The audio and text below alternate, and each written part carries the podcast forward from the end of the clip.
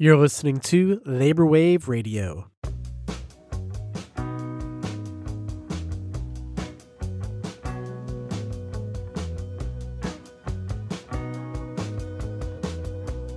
Labor Wave Radio is an independent podcast sustained by subscribers on our Patreon. So if you enjoy this show and want to support us, go to patreon.com forward slash laborwave and become a patron. You can also support us in non monetary ways by subscribing to our podcast on SoundCloud or Apple Podcasts and Spotify, and leave us ratings and reviews because that helps us reach new listeners. On this episode, we're joined by the One Big Podcast, the official podcast of the Ypsilanti IWW, and we're talking about solidarity unionism in contrast to mainstream unions and business unionism. We cover a lot of ground in this episode, as well as a lot of strategic questions, including those related to dual carding, the ability to inject solidarity unionism into an existing AFL CIO business type union, and some of the challenges of solidarity unionism. We have lots of upcoming episodes, a series of discussions on Kim Moody's The Rank and File Strategy, and an episode with historian Peter Cole about the life and times of Ben Fletcher, a black wobbly from Philadelphia and one of the main organizers of the legendary Local 8, the dock workers union that had a stronghold over Philadelphia for a solid decade. That and more coming up on Labor Wave. I'm fellow worker Jason. I'm from the Ypsilanti IWW. Uh, I'm uh, fellow worker Derek, also from the Ypsilanti IWW. Yeah, and I'm fellow worker Alex. I'm a member of the Philadelphia IWW. So I like one big podcast. I like that one big podcast focuses a lot or focuses specifically on IWW unionism. I was hoping that we could start creating some like definitions around solidarity unionism and explaining it to listeners that maybe don't know as much, maybe want to learn more, and also maybe have their doubts about its effectiveness. So what what's like a good working definition just to begin? Like if if you're going to explain solidarity unionism to somebody, how would you explain it? I'll let the teacher Derek take this one. Yeah, so I mean, I think that's a really good question, and it's a question that I deal with pretty regularly when I meet with workers to talk about like what our model of organizing is. Uh, and the the answer to that question, like the most concise answer, I guess I would come up with, is workers talking to one another um, and being willing to stand up for and with one another around issues in their workplace. I think that's a pretty good basic operating definition. Any, any other thoughts on that one? It's just it's it's unionism based on having someone's back. It's, it doesn't care about legal stuff. It doesn't care about contracts. Although you can work towards those things, but it's rooted in together we've got this. Yeah, I think it's a good baseline to start. I wonder how it would start offering a different perspective on unionism versus some of the more mainstream conventional forms of unionism. Like if I'm talking to a new worker and I say solidarity unionism is about having your coworkers' backs and trying to win things immediately that improve your lives, I think it would be fair for them to say, how is that any different than organizing with like the AFL-CIO? I think it's a. I mean, I think it's a pretty substantial difference, actually. So, uh, I, I think we just talked about this recently in a in a podcast ourselves, and and so I was actually meeting with workers recently about uh, about this very topic, and these workers have been pushing real hard for like, when do we reach out to the UAW, or when do we reach out to UFCW, or you know, so they gave me like this laundry list of unions, and and you know, I don't go to meetings with workers to badmouth business unions because it's not an effective strategy to organizing them. It just happens naturally. That's right. I mean, I do basically, you know, I, I did tell them essentially, please, you know, if you're going to go to a, go to a different union, don't go to UFCW, don't go to this other union. But um, there are some unions that might do better, et cetera, et cetera. But like their question was, well, what makes you different? And so my my answer to that is really what what we do is we build relationships with workers. And in my experience uh, uh, organizing and seeing how other unions do organize like they talk a big game about solidarity. They talk a big game about like we've got to build up worker issues. But i've watched ufc ufcw come into a workplace and tell workers what their problems are I've seen UFCW come into a workplace and offer their cookie cutter contract that was offered from an entirely different working context that didn't even address half the problems uh, that those workers were trying to generate. And actually, even more to the point, I have seen some of these unions kind of come in, and, and these unions ask questions. Like some of these organizers come in and they'll ask questions like, "What are your issues? What are your concerns?" And I've watched them not even take notes in some cases, right? Where it's really just like letting workers vent, and then and then they come in with their strategy and and their opinion on what the main issues are and what we can tackle. Uh, and I don't know that that's universal to every trade union's organizing methodology. Uh, but one of the workers that I was talking to recently about this model, as I explained it to them, basically said, So if I'm getting this right, it sounds like you're building like a grassroots sort of workers campaign from the ground up to get us talking to each other, figure out what our issues are, and teach us how to solve our own problems. And the answer was yes, that's exactly what we're trying to accomplish here. Yeah, with the IWW, it's we don't want you to be in our union. We want you to become our union. We don't want to just show up, take charge. All right, here's the thing we're going to do. We want to be like, all right, every workplace is different. You guys know it better than we do. So let's turn you into us. You organize the worker. Yeah. Yeah. It's uh, funny hearing you talk about this. I just reminded of how often I get frustrated with the kind of appropriation of radical union rhetoric from mainstream unions and business unions, particularly around like the ceremony of singing solidarity forever. Like if you listen to the lyrics of that song, like they're they're powerful lyrics. Like I still think if I just read it as like a text, it's like, damn, these lyrics are good. This is all like revolutionary spirit. And they sing that song at every convention uh, of a business union, at every meeting, you know, a general meeting, and they embrace none of the attitude or spirit of it. And I'm usually the grumpy guy in the corner that won't stand and sing and hold everybody's hand because I hate the fact that they steal that rhetoric but don't embrace the spirit. Well, it's like it's like it's like people who write emails and they're and it's like a it's like it's like just an email to a union member and at the end of it they sign it in solidarity and you're like I don't understand what what are we in solidarity around? You just asked me a question. And, and it's just like a point of rhetoric at this point, right? It's it, it is the it is the play acting of solidarity that that that sort of insinuates itself everywhere. It's virtue signaling that we are in fact in a union together and we have solidarity. And my question is always if I get into an argument with my boss and I've got a problem, can I call you and you're going to come out to this meeting with me? And the answer more often than not is probably, eh, I don't know. Does it fit in my calendar? Do I have the time for it? Let me let me check. So and so has sent you a request for 50 bucks in solidarity. I guess uh, I think it would be good to just offer kind of a rundown of what you could expect as a worker if you tried to organize, you know, a new union with a conventional mainstream union versus the solidarity union approach. And I think in the beginning there might be some similarities in that, you know, a trade union comes in and they really do have to like train you on how to talk to your coworkers, mm-hmm. get that going, learn the issues, and really build something from the ground up but that is always channeled towards a long term view of this campaign is heading towards winning legal recognition, getting an election that you win a majority vote so that we become the exclusive representatives of these workers. And then eventually we go into negotiations and win you a contract. And the contract becomes the premise of existence for the union. So, like, even if you start by building up the organizing muscles of the workforce, it's always intended towards that end goal of winning recognition, winning a contract. And then the contract becomes the thing that you're fighting to enforce at all times. What what would you all describe as the difference in a solidarity union approach? Yeah, I think that the solidarity union approach, and I think you're right at the at the very beginning. If you call the IWW, if you call the you know the AFT or the UFCW or somebody, they'll send someone out to talk to you. Right? You'll have an initial conversation. I feel like up front, one of the chief differences that happens is a business union is always running a cost benefit analysis, right? Uh, and and again, I can't speak for every union. I think like the SEIU, for example, which is you know commonly known for some of their militancy and and being a little bit more left of center than a lot of other trade unions. Um, but the but the like, SEIU will go in and help organize in a lot of places. They spend a lot of money on organizing campaigns, so that might not be the case with them. But for a lot of business unions, they're running the cost benefit analysis. Um, and that part of that analysis is how much money are we going to get in dues out, uh, out of this place? How organized are the workers already? And how much money are we going to have to pour into this campaign in order to win successful unionization? And so that, that I think is a part of the calculus for most trade unions as they come in.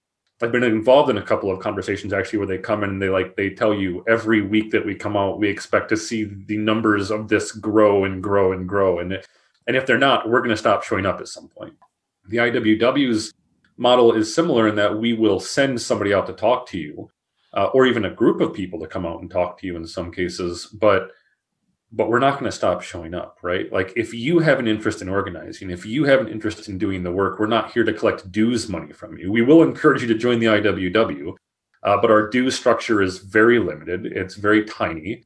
It's like what, 6, 11, 22, and $33, depending on where you fall in the salary range. Yep. And and we're going to be there regardless. Like the the IWW's model of organizing, or at least the way that I enact it, is relational. Like I'm here to build a relationship with you I'm here to get to know you, your concerns, help you learn to organize, and I'm going to be here for the duration.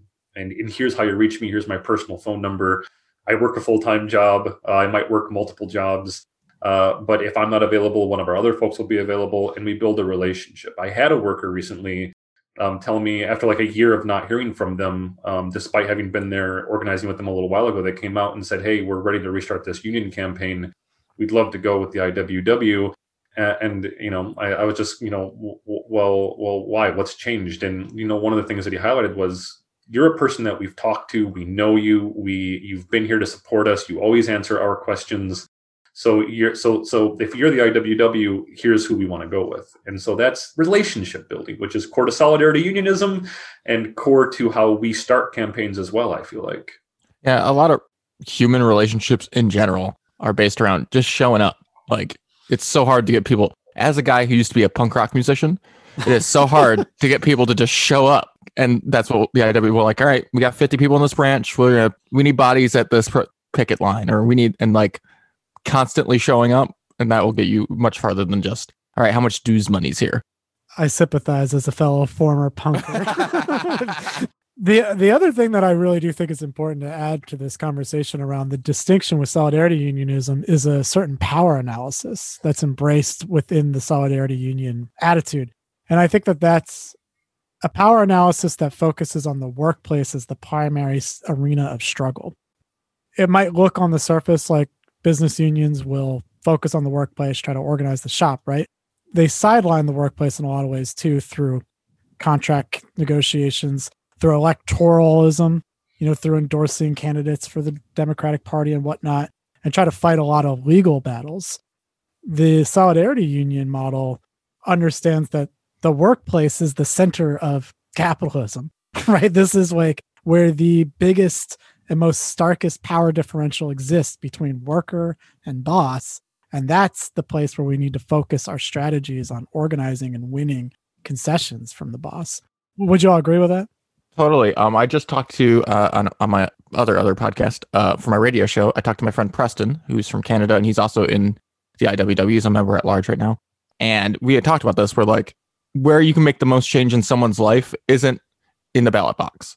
I'm not a all or nothing kind of guy. Like there's a lot of shades of gray. Like sure, go vote if you want to, and like you know try to change things at the big scale. But if you want to change your life right now, you can organize your workplace because that's where your money comes from and that's your livelihood right there. So if you change who's paying your bills or like you fight against who controls that spigot, you're going to change your life and your coworkers' lives faster than, you know, every 2 years voting for blue no matter who. Yeah, I think I mean I think that that that that does really jive with me, but I also think that so I'm I'm I believe in a diversity of tactics, right? And so I, I, think that certainly we focus not only on the workplace, but the IWW's model is industry wide as well, right? So sure, we can build power at, at, at like a local restaurant, but workers are going to have the most power when we recognize that we have power over all of Main Street. Because if one workplace shuts down, we can shut them all down simultaneously, right? Like all of us can just walk out.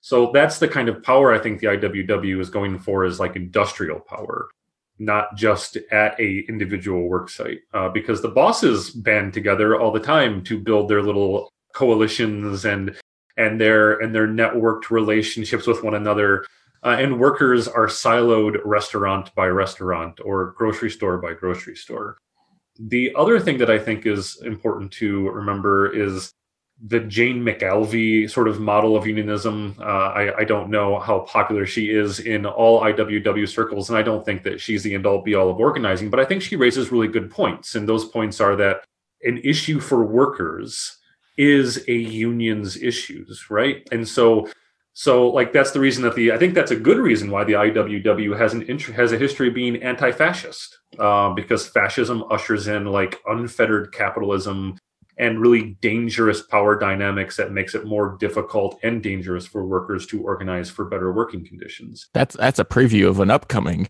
one big podcast episode. uh, and then also like like tenants' rights, uh, the fact that workers struggle to pay rent, especially like in our area, Ann Arbor, Ypsilanti, where there's a housing crisis, as exists I think in plenty of other areas in the country. Housing prices are becoming outrageous. Rent is becoming extremely expensive and and how and how do we support people whose landlords who are also direct beneficiaries of of capitalism um, are also oppressing us and and just destroying people's lives. And so just a boss by another name. Just a boss by a different name. Um, no landlords in our union right? So uh, so I think I think it's really important to yeah the work site is like our principal place of struggle, but um, where that where that struggle intersects with our workers' lives in enough of a way to make organizing a struggle, I think we also have an obligation to engage in solidarity unionism there as well. Yeah, so even our conception of the work site is more expansive and dynamic than how it might conventionally be discussed and described.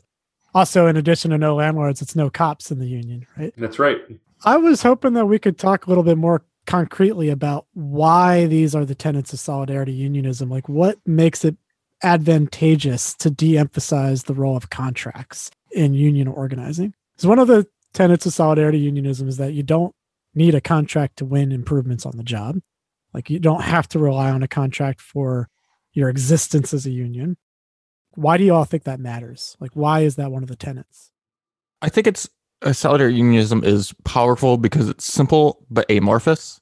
So it can change and fit into any workplace, any condition, as long as you just do the simple thing of joining up together and being there for each other. Then, you know, all the tactics and all the contracts that can come later, as long as you got this very simple look, if anything happens, if anything goes down, we're all going down together. You can do a lot of things. I think that that's true I also think that solidarity unionism allows us to I mean one of the cool things about it, right, is that is that it doesn't give a shit about about legal law definitions of who we can organize.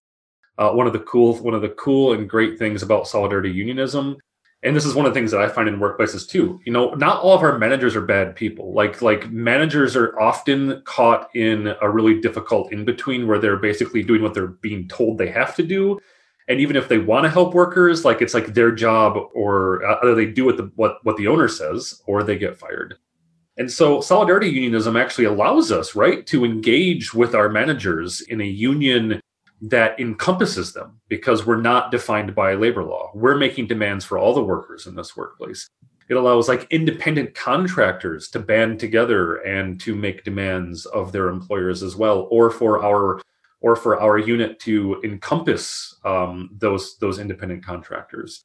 And so solidarity unionism, the very amorphous nature that Jason uh, like mentioned there, I think is really integral for how we can build those relationships and how we can how we can draw our own lines as workers about who we are working to better our working who are who are working to better our working conditions for. Uh, I, I think that that's really important the other part, part that I think is so much more important than the than the old than the kind of contract model is that the contract model to me leads to bureaucratization, right? That is the sort of inevitable entrenchment of the contract campaign is one of worker experts in the contract who become a new layer of bureaucracy between you and the boss. Just hiring your own boss you're just, you're, well, you know, at least you get input into it, I guess, uh, assuming that your union practices reasonable um, uh, democracy. But the important, the other important thing about solidarity unionism is it requires constant organizing, right? Like, like workers build these structures, and then we have to work together to maintain them. And and our campaigns to better our workplace kind of come and go as those as those campaigns as those sort of campaigns develop as those issues develop up. And hopefully you've developed those relationships you've maintained your organizing committee and you're still talking to each other to have each other's backs as these issues develop and take off and so i think that the solidarity unionism model really encourages us to maintain those relationships and to keep that sort of militant organizing engine going even if this isn't a contract year. That and without a contract, it's scarier for bosses because they don't have it on paper. They don't have it. They don't have rules. And like you just did something and won something, you and then you just sit back and go, we could do it again for something else. And like th- there's nothing preventing us, just so you know. Right, because the contract often limits the activity of a union through like management rights clauses and um, union rights clauses. Absolutely. I think it's also about strategy too, right? Like what I think is um, really important to just be very sober about is the strategy of a contract campaign creates a lot of challenges. So, like uh, we were talking before we recorded about the experience of workers at No Evil Foods. Well, what they witnessed when aiming for the long term strategy of winning legal recognition in a contract before they started getting engaged with the IWW was that that's on the terrain that management's very familiar with, that companies are very familiar with. As soon as you go public and announce yourself that you want a union and you file for election with the NLRB, that aggressive anti-union campaign just takes off. And it's nonstop. Those workers were subjected to 14 total hours of captive audience meetings. I've heard experiences of people on campaigns where for months, every single day, there are anti-union consultants in the workplace. It's like literally people's jobs to stop unions. Exactly. And they're well versed in it. And they have a lot of more powerful levers to pull in crushing unions when they attempt to go that route, that strategic route. Yeah. So if you're coming at them from like the sideways direction of, oh no, we don't want a contract. We just won't work until you change this thing. Then they're going to be like, wait, what do you mean? What do you mean? I, I was already for the other thing. Yeah, I, I think that the union busting playbook is actually pretty voided because so much of their playbook is standardized around fighting business unions. Yep. The other part of it that I think is important strategically is after the contract. So, like winning a contract is hard enough. Implementing the contents of the contract is extremely difficult. And I can't stress that enough. Like you were saying, Derek, about the bureaucratization of unions. It's not because of any ill intentions it's because when you get a contract, I've had this experience personally. You have to freaking become an expert at labor law to understand the this obtuse language and all the legal mechanisms that exist to, uh, to give loopholes to the company. And servicing grievances, it's like you just there's all these traps. So if you don't know that contract inside and out, you basically become an informal lawyer.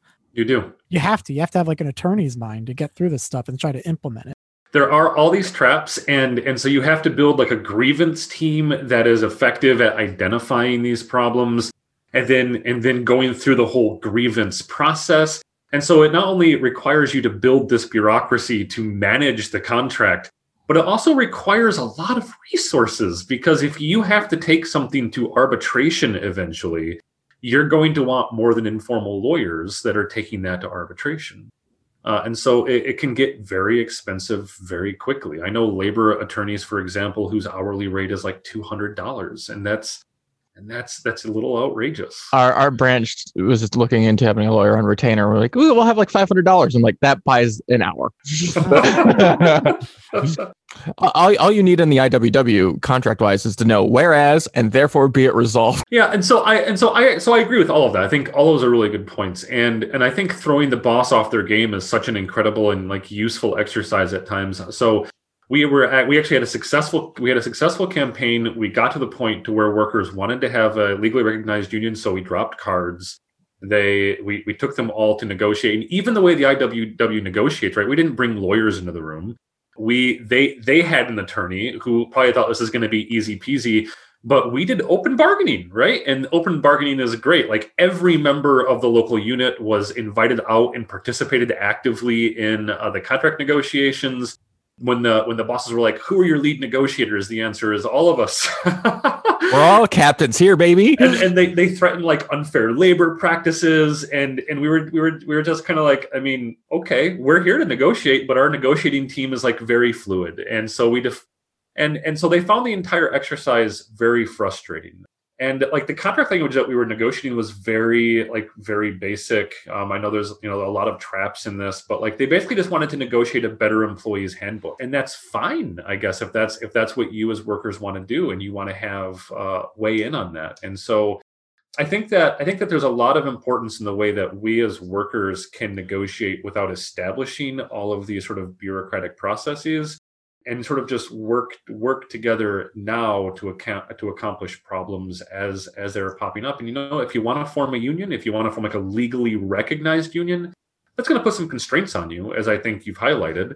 Mm-hmm. Uh, who can be in your bargaining unit? What is that bargaining unit? How wide? How wide is your bargaining unit going to be? Uh, well, you can't include managers anymore. You can't you can't include any of these um, any of these independent contractors. Uh, and and then all of a sudden, you know, who are you negotiating for? Who's on that team? You're going to be subject to a lot more like like unfair labor practice charges from the employer. Uh, honestly, being unaffiliated with a contract campaign in a lot of ways uh, frees us to make to make a lot of demands that we probably couldn't have made otherwise. And exercise direct action too. I think that's the one of the key factors of solidarity unionism makes it so powerful is that it recognizes that direct action gets the goods and you don't have to just wait around forever before you start making demands. If it's about scheduling break times more regularly, and that's the thing that most people want, why should we have to wait three years down the road before we get our first contract before we can have regularly scheduled break times? Well, not well, not not only that, but like even beyond break times, you know. So the Graduate Employees Union at the University of Michigan, um, they they do like this thing that's becoming kind of popular amongst like uh, certain certain union groups where they're doing like social justice bargaining, right? Uh, and they're like they're arguing to abolish police on campus and, and some pretty like like militant leftist ideas actually that I was a little surprised to see come out of an AFT local graduate students or otherwise. But like in the long run, they're a union governed by labor law. And those subjects are non-mandatory subjects of bargaining. You can't legally strike over those issues. You can't legally demand the boss bargain about those issues. And at the end of the day, GEO was pushed because they did strike. They struck anyway. They went on strike, like big, like like big action on the part of a trade union. Um, but in the in the long run, they they had internal pressure from like AFT bureaucracy to stop that strike uh, because they were going to lose a lawsuit. They were definitely going to lose a lawsuit. Uh, like and and people were asking like we're asking now like do you really want to abolish the police? Maybe we can just make them a little bit more friendly. Maybe they can wear flowers. Yeah and so there was a lot of pressure on the union bureaucracy to kind of drop it and and they did um, right in the long run like right at the pivotal like right at the pivotal moment when they when they had engaged like dining workers on campus residential advisors, all non unionized staff, and they were coming out and they were striking and they were refusing. And then Geo was like, well, we, we got to stop, guys. But if you're not in that model, if you're in a solidarity union and you want to make social justice demands about like like sexism and racism in the workplace, you want to talk about like the security guards or when the police are called or how you reach out to like authorities, you have more power collaboratively as workers where the where the boss can't file an injunction against your union for for being loud and angry about the injustices in your workplace. If you want to push those issues, uh, you collectively as folks can do that. The direct action gets the goods, but also that you are your person that you're looking for. You know, like you don't have to wait for someone to come around to save you. It's very much uh, that Daniel Johnston lyric: "Do yourself a favor, become your own savior." That's the motto. There's a lot of agency in it. Yeah. And, and uh, what you're talking about with like the GEO strike, I got a chance to talk to one of the workers there, and they did some impressive organizing.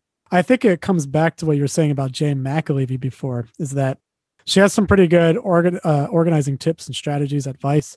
Her model is really kind of like, let's see if we can push business unionism to the limits, see how far you can push labor law and stretch it to its limits, and see if we can't break this machine within its confines And I think that there's some merits to that, some insights that are interesting, but it also seems like there's we're like kind of running into as this is becoming a more generalized and more popular approach to unionism, that it's clearly got a lot of limits. And I don't know that they can actually be busted open. They're trying to stretch labor law to its limits. But you know, it's also like I was saying before, I'm a I'm a, a proponent of attacking from all directions. So like attack from the inside, attack from the outside, attack from the ballot box, direct action, burn down a Starbucks. It's great. Just do it all at once so they can't put out every fire. Yeah, I definitely I agree that I think it's a good thing to see unions that are already within a business union context trying to push the limits of that paradigm of unionism. And I want to see that spread. I want to see strikes spread, even if they're under AFL-CIO affiliates, fine. A union is better than no union. yeah. But I just think it's good to also be clear about the limits. It also reminds me, I was reading in, in preparation for us talking this really good article by Roger Williams that was printed originally in Regeneration magazine on solidarity, unionism, and dual carding. One thing that they said that I thought was really interesting was that solidarity unionism is kind of like a perfect archetype. It's like an ideal type, but it doesn't always fit perfectly in every context because sometimes you're in a context where there's already an existing union. So you can figure out how to map onto an existing union a solidarity union approach. They also talked about how minority unionism is a thing that's embraced and that there might be affinities there. There might be ways to kind of do a solidarity union approach simultaneously with other types of union approaches. What, what do you all think about that? I think that the IWW historically has found dual carding to be an unsuccessful method of spreading uh, militant unionism. I'm not strictly opposed to reformism as a methodology, right? But like you're looking at like the labor notes model of organizing, for example. I don't know if anyone is familiar with labor notes, but um, labor notes is is basically founded out of like reformist movements in the UAW. They've been heavily involved in Teamsters for a Democratic Union. Let's talk about Teamsters for a Democratic Union, a like what almost 20 year old movement. I think I think like 40. I mean, they started in the 70s, right? They've been around for a while, and and and let's talk about where that movement is. No offense to Teamsters, because I think Teamsters does some good stuff sometimes, but like they've been trying to oust Jimmy Hoffa Jr. for how long? Dec- decades, and he's and he's still around. Very long time, still around. Recently, um, the the U the UPS the UPS contract that was pushed forward turned down like like told no by the membership and the teamsters said eh, but you know what? You didn't hit this specific rule in the contract, which means that we get to override you. So, like, my question is okay, reformist uh, unionism, how's that working out for you? And I'm not going to poo poo people who want to do that. And and you know, I'm a dual carder. I think that if people want a dual card and they want to push and they want to push reformism in their union, and they want to bring people into the IWW, or they want to build like a militant wing that pushes member to member organizing, I'm 100% in favor of that. But so long as the channel, the channel of bureaucratization exists, like that's that's the framing that we're starting in right like we're not starting in a framing where it's like let's rebuild the union let's let's rebuild our union democracy we're starting in the same in the same framing that our goal is to just change the current leadership of this union or or to maybe increase stewards who like it's really kind of like tapping into the current structure that exists in a lot of these places and then just rebuilding it or putting the right people in the right places. And honestly, there's a reason why unionism in the United States of America over the last 60 to 80 years has seen declining engagement. Washtenaw County, where we are, had 66% union density. 66% union density. It's at less than 12 in 2020. That's yeah. ridiculous. Trade unions have dropped the ball on organizing. They've dropped the ball on engaging membership. People look at the UAW and go, why are your members voting for Donald Trump? And the UAW doesn't know because they don't know their own members, right? They aren't out there developing these relational the kind of one-to-one conversations. And the problem is is that if you want to reform that structure you're always going to be rechanneled into bureaucracy right? You're always going to be rechanneling worker energy into that bureaucracy. You're still going to have a president and a vice president and trustees and stewards. It's difficult to get workers who are already framed in thinking of the union in those terms into thinking of it as like just tear it down and rebuild it into something entirely different. There was a thing I just saw, or there was a meeting or something about a sect inside the UAW years and years ago in Hamtramck that was like fighting racism in the UAW Yeah, and like Drum, it's- right? Yeah, It's drum. like- Thank you. I couldn't yeah. remember the couldn't remember that. It's so many anachronisms. And like Fair. I thought that was super interesting. Where they're like, no, we're just we're gonna be in the same like typically we would be in UAW, but we're just not. We're just gonna do our own thing where it's much more radical. That was the Revolutionary Union movement, and the drum was specifically the Dodge Revolutionary Union movement, and there were several other uh, iterations of that as well. I'm glad you mentioned that because when you were talking, Derek, that's what I was thinking of is models like that. Where I, I recently had a conversation with Tom Wetzel, who wrote some really good articles in Black Rose about, you know, solidarity unionism, syndicalist unionism. It's something that he pointed out about the dual carding strategy that's been a failure so far is because, like what you're saying, Derek, is it's often been construed as a way of reforming existing business unions what he offered was that actually they shouldn't try to even engage with the existing union at all. What they should do is form a completely independent committee of workers and use that committee through like a solidarity union approach, syndicalist approach, whatever. And any moments where they have an opportunity to intervene in like union elections, you know, contract ratifications, push back on like any of the capitulations of the business union, fine but their primary orientation should be towards basically forming a completely new union within the shell of an existing union. I thought that was really interesting. I don't, I don't know if Derek, you think that that's something that you would agree with too. I think it's really hard. So, like my my question whenever I whenever I like hear things like I think it's a, I think it's a great idea. It's an interesting model, and I'm really into it. So one of the questions I have is what are the allures of power right because like because becoming union leadership often brings with it like a certain amount of prestige it often comes with a paycheck um, and so access to some more resources and so what happens if like you intervene in in union contracts and you push back and and maybe your union goes to war with you but but eventually somebody says hey you know what derek why don't why don't you run for vice president? We'd love to have your voice. Like that rechanneling occurs right? Mm-hmm. and then and then like so drum for example the revolutionary union movement i think existed from like the late 60s to the early 70s it's like a very short period of history and it's hard to kind of maintain these movements because the the, the structure the bureaucratic structure of the union is likely to outlive the revolutionary energy that workers have unless that energy be, can, can be sustained. And if you're one of those workers and you're a key worker, just like and this is the same strategy that bosses employ, right? And I think this is such an interesting thing to to observe is that it's just like just like the bosses would do to workers who are trying to form a union. If if one of your union leaders are like, yeah, Derek, you should run for vice president. We'd love to have your voice and your concerns on the on the union board or a trustee or some bullshit like that and Derek has any inkling of like reform, reform can save us. Yes, I can bring our issues there, and I've got these people who are powerful.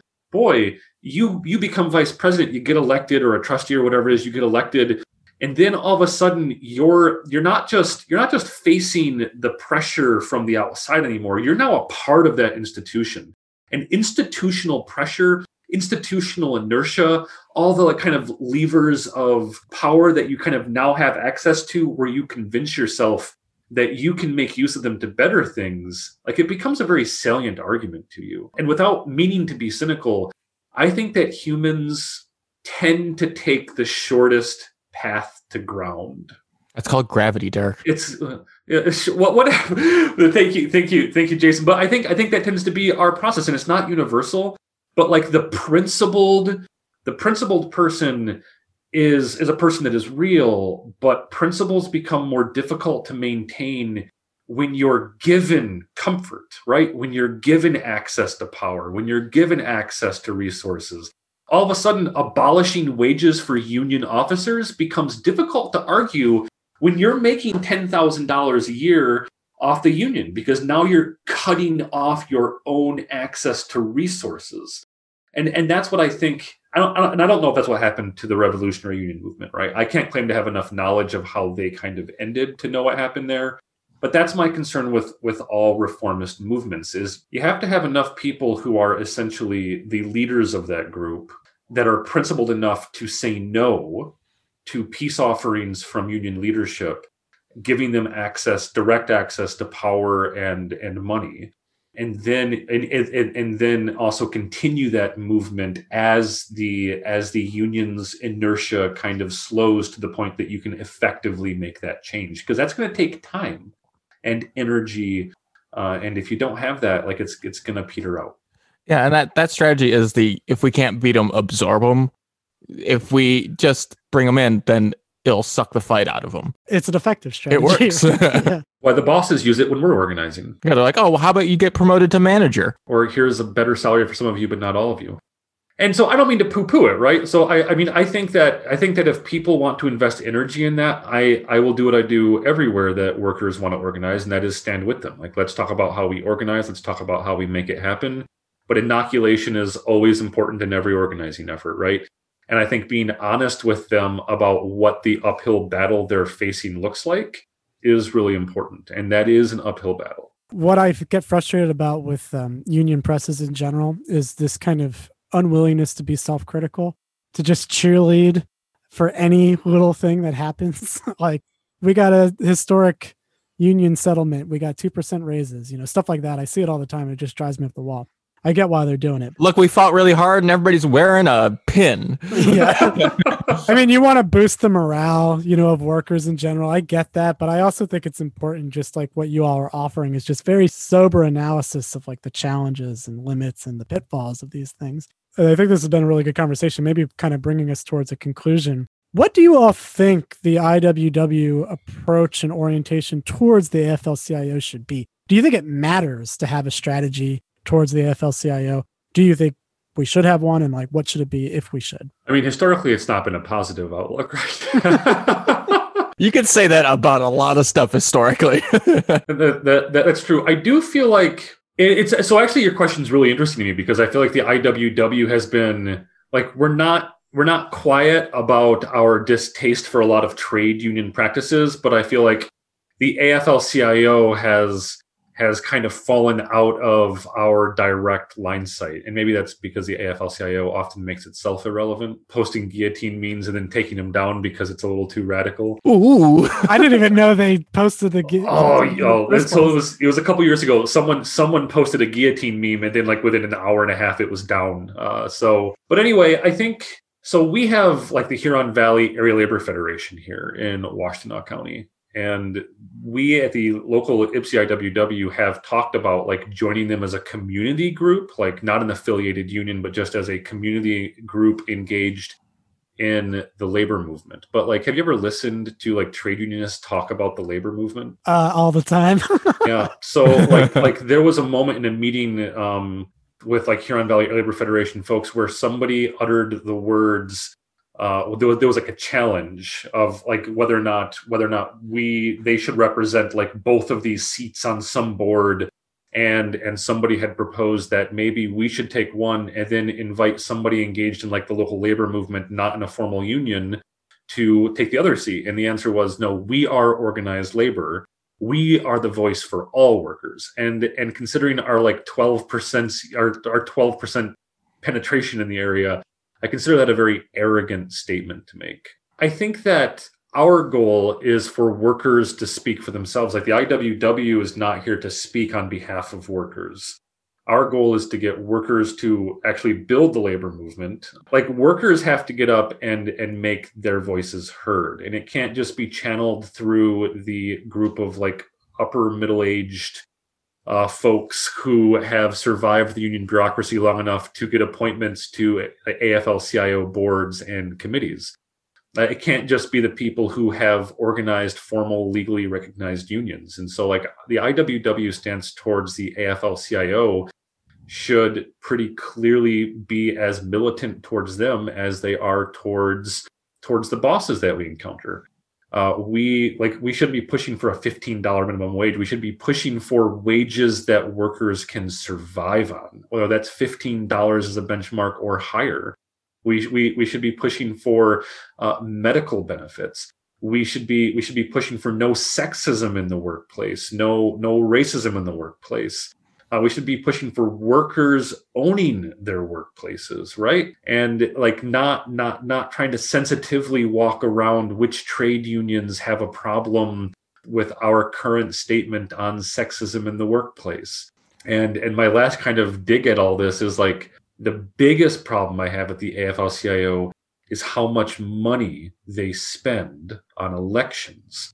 Like, if there's one thing I can tell you in my experience in the quote unquote labor movement these days, so there's no sense of community. There's no sense of solidarity. Workers don't know each other. They don't participate in bowling leagues or baseball leagues. They don't come out to the charity fundraisers. They don't donate to the PACs. They they don't come out to union membership meetings or even like executive council meetings like you have like a core group of activists who come out, but the union is not the life of the members. They they like they're disengaged from it. And the AFL-CIO's response to this is that's fine because it actually helps the union bureaucracy maintain its current position. The people who are there supporting the AFL, uh, AFL-CIO can stay in charge, and they become this kind of wing of the Democratic Party, and and nobody can challenge that because they don't have the relationships to actually challenge that power structure because the union has been de-emphasizing those relationships in their unions for 80 fucking years. And the AFL CIO is, like I said, basically a wing of the Democratic Party. Um, rant almost done, I promise. and, and, and so and so you have this you have this like this weird paradox where where like the Democratic Party hosts Labor Day. The Democratic Party hosts Labor Day and invites the AFL CIO out to it. What the fuck is that relationship? Why isn't the AFL CIO hosting Labor Day and inviting workers to it? And if the politicians want to come, okay, you can come and shake some hands. But this is not your platform. It is ours. We are the workers. We own this platform. But we've given them our icons and let them play with our icons like we are synonymous. And the IWW, I think, has an obligation to take those icons back. These are our days. These are our workers. This is our voice. It is not the voice of Richard Trumka or Jimmy Hoffa Jr. or Randi Weingarten. What do workers need where workers are? And that's not a question I see the AFL CIO asking publicly while they ask us for money to fund the next Democratic candidate. Also, like the reason to be militant is long term goal, right? Like if the long term goal is to end capitalism, we're going to need, a, it can't just be the IWW. It's going to take more than us. And in order to do that, we have to make other left wing groups be more in line with that goal and like push them to be better. When you go after someone, it's not from a place of, oh, we're better than you, fuck you, blah, blah, blah. It's more like, guys, that's what are you doing? You're staying stale. You're staying still and like letting them win. We got to keep moving forward. I like the rants. I don't know if I could. I, I, don't know if I could add one. I, I guess I would say in terms of the orientation towards the AFL-CIO, and by the AFL-CIO, I'm basically using that as interchangeable with business unions in general. I do think what y'all have been saying is fair to point out and remind people is that 12% is actually an inflation of the numbers. We don't even have 12% union density in this country, but that means that the overwhelming majority of workers are not in unions. So there's a lot of terrain that the solidarity union spirit can emerge out of. So maybe even like trying to focus too much on like what the AFL-CIO is doing is another trap that we can avoid.